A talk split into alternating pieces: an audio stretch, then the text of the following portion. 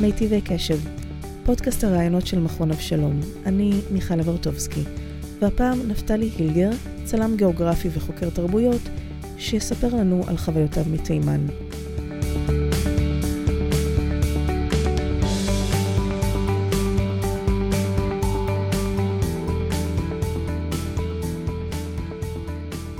נפתלי, ספר לי מה אתה באמת עושה. מה אני באמת עושה? באמת עושה. באמת. אני צלם גיאוגרפי. עם תחביב לנסוע למדינות שבדרך כלל דרכון ישראלי אולי אפשר להיכנס. אבל יש בעיה מאוד גדולה ביציאה. אני נוסע שנים, אני מסתובב בעולם הערבי. לא רק בעולם הערבי, אלא גם בעולם האסלאם. הייתי בלבנון, בסוריה, בסעודיה, איראן, במיוחד במיוחד בתימן. ולהיכנס לשם זה אין שום, אין שום בעיה עם זה, הבעיה ביציאה כמובן, אז מומלץ לנסוע אם בכלל, אז לא עם דרכון ישראלי, אלא עם דרכון זר, וזה מה שיש לי. אני עושה עם הדרכון הזה למדינות, אני כמובן לא מספר לאף אחד מאיפה באתי, שאני ישראלי ושאני יהודי, ואותי זה מרתק, כי מרתק אותי לראות את המקומות האלה שבדרך כלל אנחנו מכירים מהטלוויזיה. אנחנו, אין לנו אף פעם אפשרות לשבת עם אה, לבנוני או עם סורי, וסתם להשליל כוס קפה ולראות מה הוא חושב על עצמו, מה חושב עלינו, על, על העולם מסביב. מה שמרתק אותי במסעות האלה זה להביא את הסיפור העיתונאי הסובייקטיבי. לראות, לראות את הרשמים, להביא את הרשמים, אה, ולשמוע מה אנשים חושבים על עצמם ועלינו. ומכל הביקורים האלה, בעולם האסלאם ובעולם הערבי, המדינה שבה ביקרתי הכי הרבה פעמים, ואיתה אני מנהל את הרומן הממושך ביותר, זה דווקא תימן. עכשיו, אי אפשר לראות את זה פה, אבל זה לא בא לי מהבית. אני יקב במקור. אני נולדתי בגרמניה, עשיתי עלייה סוף שנות ה-שבעים, מה לי ולתימן? באמצע השנות ה-שמונים ביקרתי עם הדרכון הזר, בפעם הראשונה בתימן, ונופים יפים, ערים יפות, עיר סנה מרתקת, הכל נחמד, לא היה לי מושג שיש שם הקהילה היהודית. ומי שמכיר את הסרט דלתות מסתובבות, אז זה בדיוק מה שקרה לי בתימן בביקור הזה.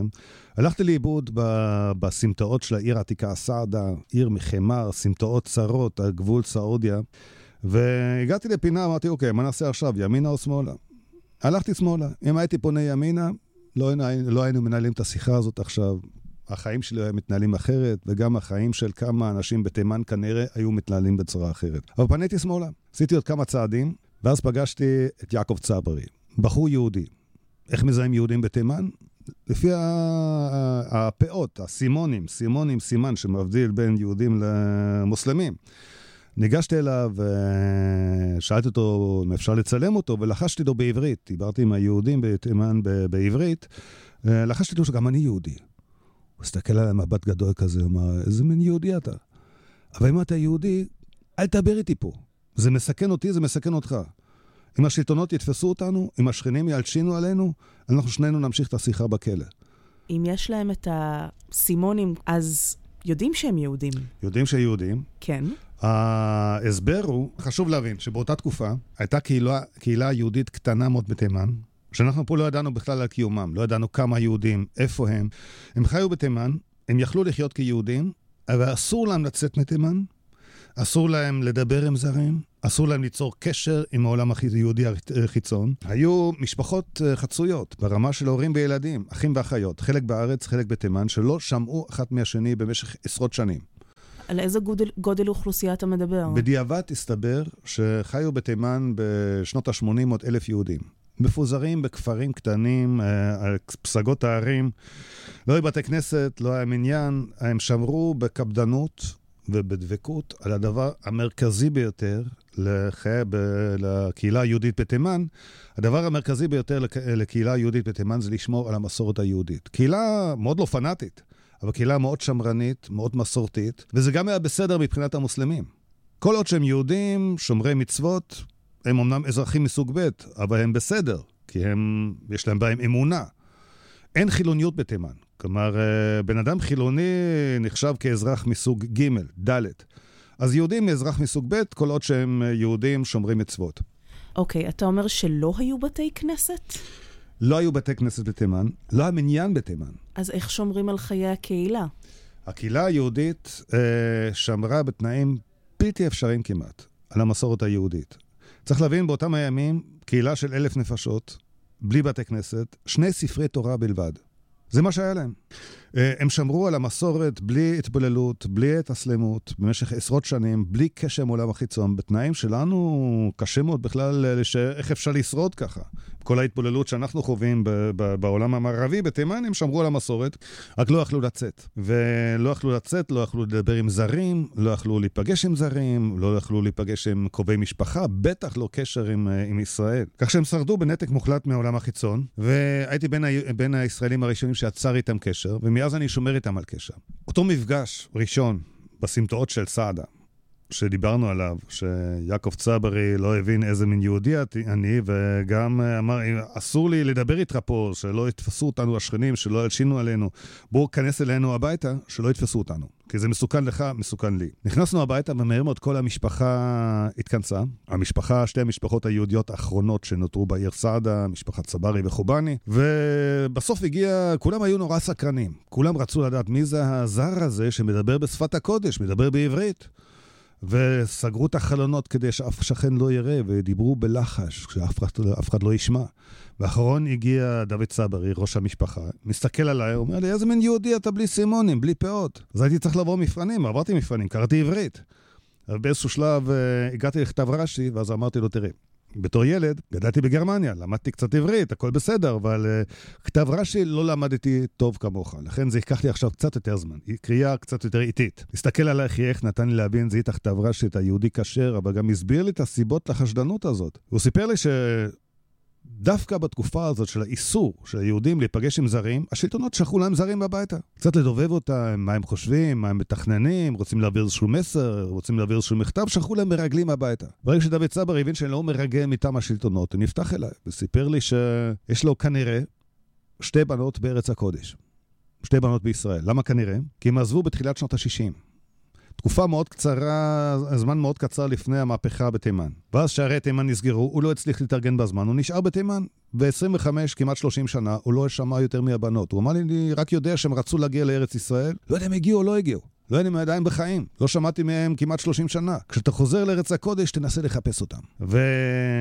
וחיפשתי אותם, כמובן, וכמובן שלא מצאתי אותם.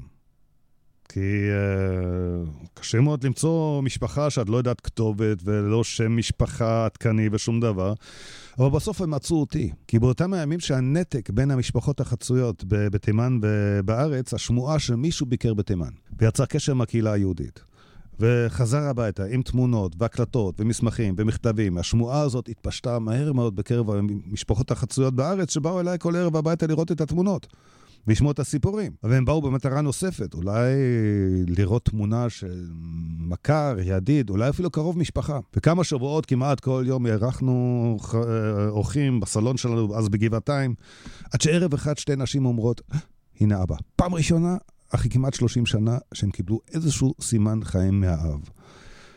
הם עזבו אותו באזור אחד בתימן, מצאו אותו עכשיו באזור אחר. הם שלושים שנה לא שמעו ממנו, לא היו בטוחות, בטוחות בכלל, הם עדיין בחיים. מבחינת שתי אנשים האלה מבני עיש, ערב בלתי נשכח, נורא מרגש. לא יודע, מישהו מאיתנו יכול לתאר לעצמו מה זה אומר, לא לדעת מה קורה עם ההורים שלושים שנה, הם חיים, איפה הם חיים, מה קורה איתם. גם מבחינתי זה ערב בלתי נשכח, ללא ספק אחת הסיבות לכך שחזרתי אחר כך עוד שבע פעמים בתימן. כלומר, המעורבות גם, ולסוף קשר בין המשפחות, ולהבריח ספרי קודש ומכתבים מתימן לפה, מפה, מפה לתימן, גם קצת מעורבות בעלייה שלהם. אבל זה לא ספק אחת הסיבות לכך שאני שנים מבקר בתימן, ו... מדבר על תימן ברמה, בחוויה האישית שלי. ועד היום אני בקשר עם המשפחות האלה, כמו הילדים קטנים, בביקור הראשון שלי, הם מזמינים אותי לבר מצוות, לחתונות של הילדים שלהם בארץ, הם כבר ישראלים לכל דבר, כי בתחילת שנות ה-התשעים, תימן כבר uh, פתרה את uh, שעריה, מה שנקרא, ואפשרה ליהודים לצאת.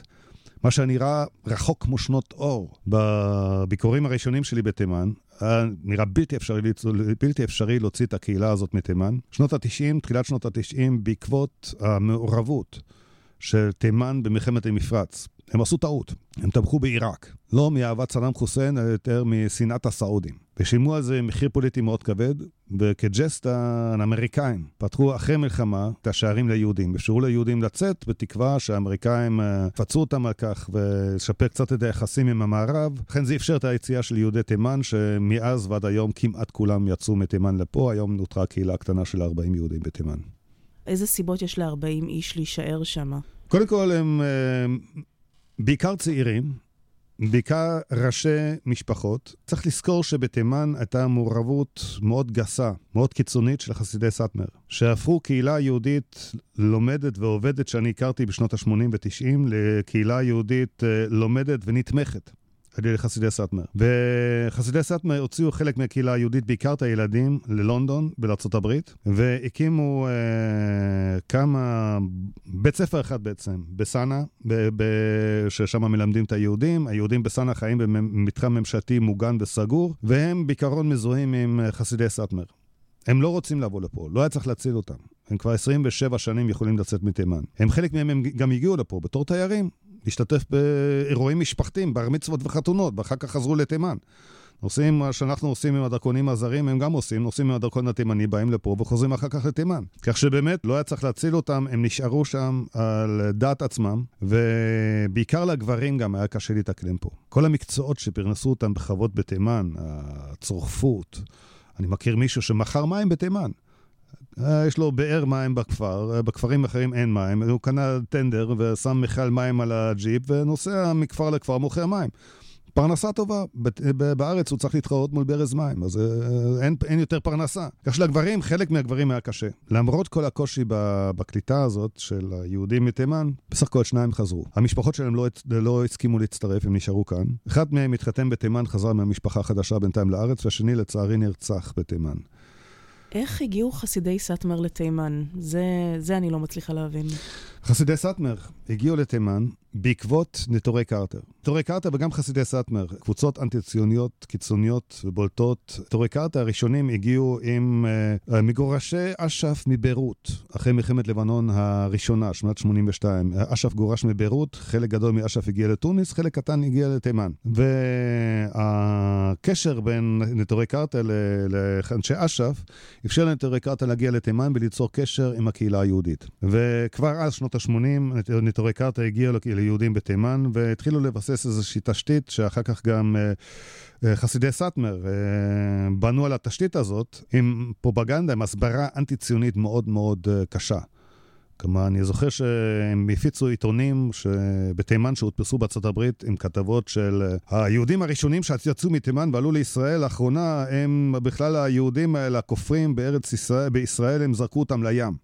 או הם חיים ברחובות, אין להם מה לאכול ואין להם מה לשתות. והפצה של תעמולה אנטי-ציונית מאוד קשה, על חלק מהם זה השפיע. חלק קטן, אבל חלק מהם בהחלט זה השפיע, והם מעדיפים לא לבוא לכופרים הציונים, אלא להישאר בתימן, או להגיע למוסדות הסאטמרים בארצות הברית ולניו יורק.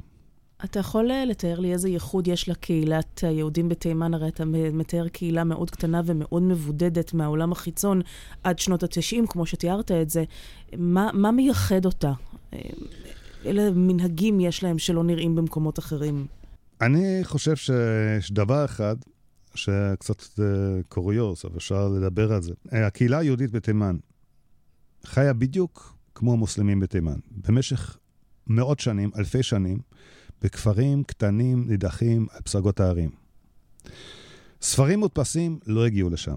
יהודי תימן העתיקו את הספרים בכתב יד, מה שהפך ספר לדבר מאוד נדיר, מאוד יקר. לא היו מספיק ספרים, לכן בחדר התימני הושיבו את הילדים מסביב לספר אחד. לכן בתימן את יכולה לראות יהודים שקוראים פשוט הפוך. אני זוכר, הנה, אנחנו בדיבורים, לא אפשר לראות את זה כאן, אבל יש לי צילומים של יהודים בתימן ששוכבים על הגב בנחת ומחזיקים ספר, ספר קודש, אבל מחזיקים אותו הפוך. בהתחלה שראיתי את התמונות האלה פה, אמרו לי, אה, בטח פיימת את התמונה הזאת, מה דחפת לו ספר, מה לא שמת לב שדחפת לו ספר הפוך. אבל הם קוראים הפוך, כי כנראה שמי שישב רוב הזמן בצד ההפוך של הספר, הוא התרגל לקרוא הפוך. אז זה חלק מההתאמה של הקהילות היהודיות בתימן, למציאות התימנית. אין ספרים מודפסים, אז מעתיקים בכתב יד ואין מספיק, לכן קוראים מכל הכיוונים. אתה יכול קצת לספר לי על מה קורה בתימן עכשיו, ואם אתה בכלל יכול להיכנס לשם ולבוא לבקר? כרגע אי אפשר להיכנס לתימן, מסיבה מאוד פשוטה, כי גם אי אפשר לצאת מתימן. תימן מוקד מלחמה, מלחמה שפרצה בעצם כמלחמת אזרחים בשנת אלפיים וארבע, ב-אלפיים וחמש עשרה הפכה למלחמת פרוקסי, מלחמה של הסעודים נגד החות'ים, המורדים החות'ים בתימן, והחות'ים הם לא באמת הפונקציה, מי שבאמת חשוב פה זה האיראנים שמפעילים את החות'ים. הלכה למעשה זאת מלחמה היום בין איראן לבין סעודיה, כמו בכל מקום במזרח התיכון שהשניים נפגשים, גם בתימן, המלחמה היא מי שולט במזרח התיכון. ואנחנו מדברים, דיברנו בשנים האחרונות הרבה מאוד על סוריה, על האסון ההומניטרי הגדול של סוריה. ואני לא מזלזל לרגע מה שקורה בסוריה, אבל אסור לשכוח מה שקורה בתימן. מה שקורה בשנים האחרונות בתימן, זה האסון ההומניטרי הגדול ביותר בעולם, כרגע בעודנו אנחנו מדברים. כל עשר דקות מת ילד בתימן. יותר ממחצית מהאוכלוסייה של אזרחי תימן, אין להם גישה סדירה, לא למזון ולא לתרופות. שדה תעופה סגור, בחודייד הנמל הגדול יש קרבות, הנמל סגור. המדינה הערבית העשירה ביותר מרסקת כרגע את המדינה הערבית הענייה ביותר. הסעודים מאמינים שאפשר להכריע את המלחמה הזאת נגד החות'ים, סלש נגד האיראנים, מהאוויר. הם מרסקים את תימן. ואי אפשר להכריע את המלחמה הזאת מהאוויר. היינו שם, אנחנו, גם אנחנו ראינו שזה לא עובד. הם חוששים להכניס כוחות קרקע לתימן, אבל מפציצים את תימן ללא רחמים, והתימנים משלמים את המחיר. החות'ים זה קבוצה מאוד קטנה של שבט קטן בשולי של חמישים אלף אנשים, קבוצה שיעית, קיצונית יחסית באזור הצפון, אף אחד אף פעם לא לקח אותם ברצינות, עד שהאיראנים גילו אותם. ומבחינת האיראנים זה שיעים שגרים בגבול לסעודיה, ולכן האיראנים התחילו לתמוך בהם. תמיכה כלכלית, רוחנית, דתית וצבאית. וזה נתן רוח גבית לקבוצה שולית בתימן להשתלט על תימן כולה. ועל זה המלחמה כרגע. אבל האזרחי תימן, הם משלמים את המחיר, ולאנשים האלה יהיו זיכרונות. אם המלחמה הזאת תסתיים מחר, אני מקווה שבקרוב, או אם המלחמה הזאת תסתיים בעוד עשר שנים. לאנשים האלה בתימן יהיו זיכרונות, הם יזכרו מי ריסק להם את המדינה. וזה לא רק סעודיה, אלא הסעודים לא מסוגלים לנהל את המלחמה הזאת, אפילו חודש אחד, בלי סיוע אמריקאי ובריטי. ואם האמריקאים יגידו שהמלחמה הזאת מסתיימת, המלחמה הזאת מסתיימת. אבל אם המלחמה הזאת מסתיימת, אז האיראנים גם משתלטים על תימן. ושולטים כבר בארבע בירות ערביות. ולכן ההחלטה היא מאוד מורכבת, מאוד מסובכת, ובאמת, מי שיושב באמצע משלם את המחיר ההומניטרי, זה התימנים היום. מה, מה הפך את תימן לגראונד זירו, למקום שבו כל הכוחות האלה מתכנסים בשביל להילחם אחד בשני?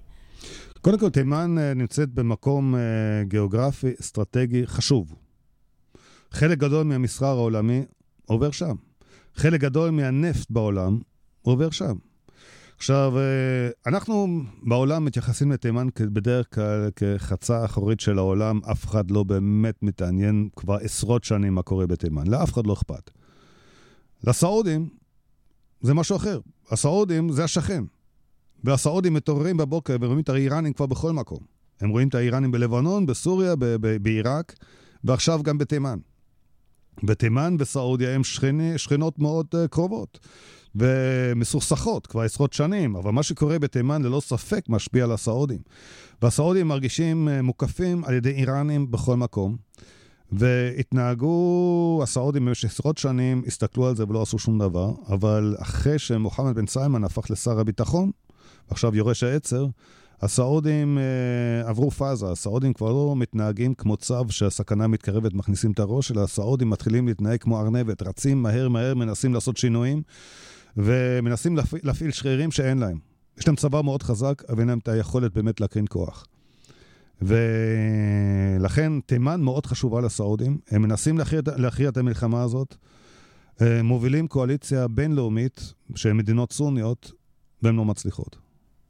אתה שומע מהאנשים, מהקשרים שלך בתימן, אתה שומע מהם מה מצבם, מה קורה במדינה, או שהקשר לגמרי נותק? הקשר לא לגמרי נותק, הוא בטח לא קשר רציף כרגע. אני עוקב, היום יש פייסבוק, אז קל יחסית לשמור על קשר עם אנשים, אז אני יודע למשל, הקהילה היהודית בסנה שומרת על פרופיל מאוד נמוך, קהילה יהודית קטנה של ארבעים יהודים, שחלק גדול בסנה, חלק קטן בריידה צפונית לסנה.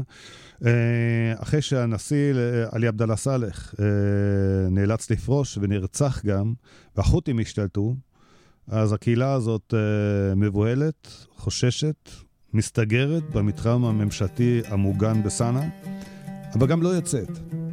גם לא יוצאת. ולפני, לא מזמן, הגיעה קבוצה קטנה של, פעם ראשונה אחרי שלוש שנים, שהגיעה קבוצה קטנה של משפחה אחת שהצליחה לצאת מתימן, למרות ששדה תעופה והנמל סגור. אבל אני מניח שאם מחר המלחמה תסתיים ויפתחו את השערים, אני מניח שגם ארבעים היהודים האחרונים יצאו מתימן. כי אם היה להם קשה לחיות בקהילה של אלף נפשות, עם מי התחתנו? מי ילמד את הילדים? נושא של שחיטה, כל הדברים האלה. היה להם קשה בקהילה של אלף נפשות, עם קהילה של ארבעים נפשות, זה עוד יותר קשה. חתונה האחרונה בתימן הייתה לפני שלוש שנים. לא מזמן ילדה שרצו לחתן אותה לגבר יהודי מבוגר, היא ברחה בהתאסלמה. אז אין יותר עתיד לקהילה יהודית בתימן. זה התחיל להיות לא רק מסוכן, אלא גם בלתי אפשרי. לכן אני מניח שאם אה, יפתחו את השערים, אה, תימנים בכלל, לא משנה יהודים או מוסלמים יוכלו לצאת, אז גם הקהילה היהודית הקטנטונת הזאת תצא. ולי כבר לא אכפת שאם זה יצאו לארצות הברית וללונדון, לסאטמרים, או יגיעו לפה, עיקר שיצאו משם, כי זה באמת כבר התחיל להיות בלתי אפשרי וגם מסוכן.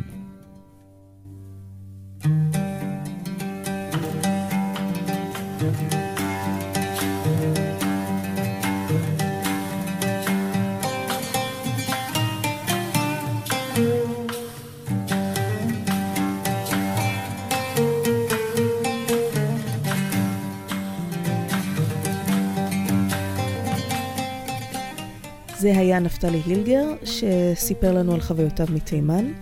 אם אהבתם את נפתלי, תוכלו לשמוע אותו מרצה באחד מהקורסים הרבים של מכון אבשלום.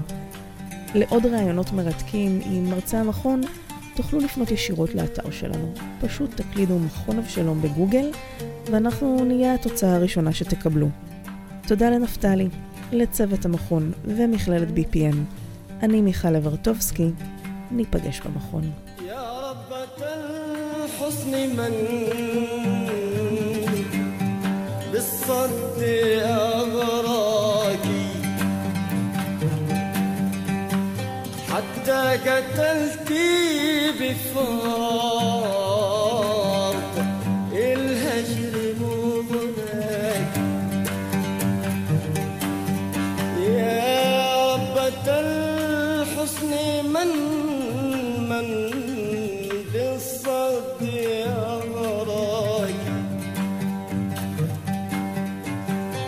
حتى قتلتي بفار الهجر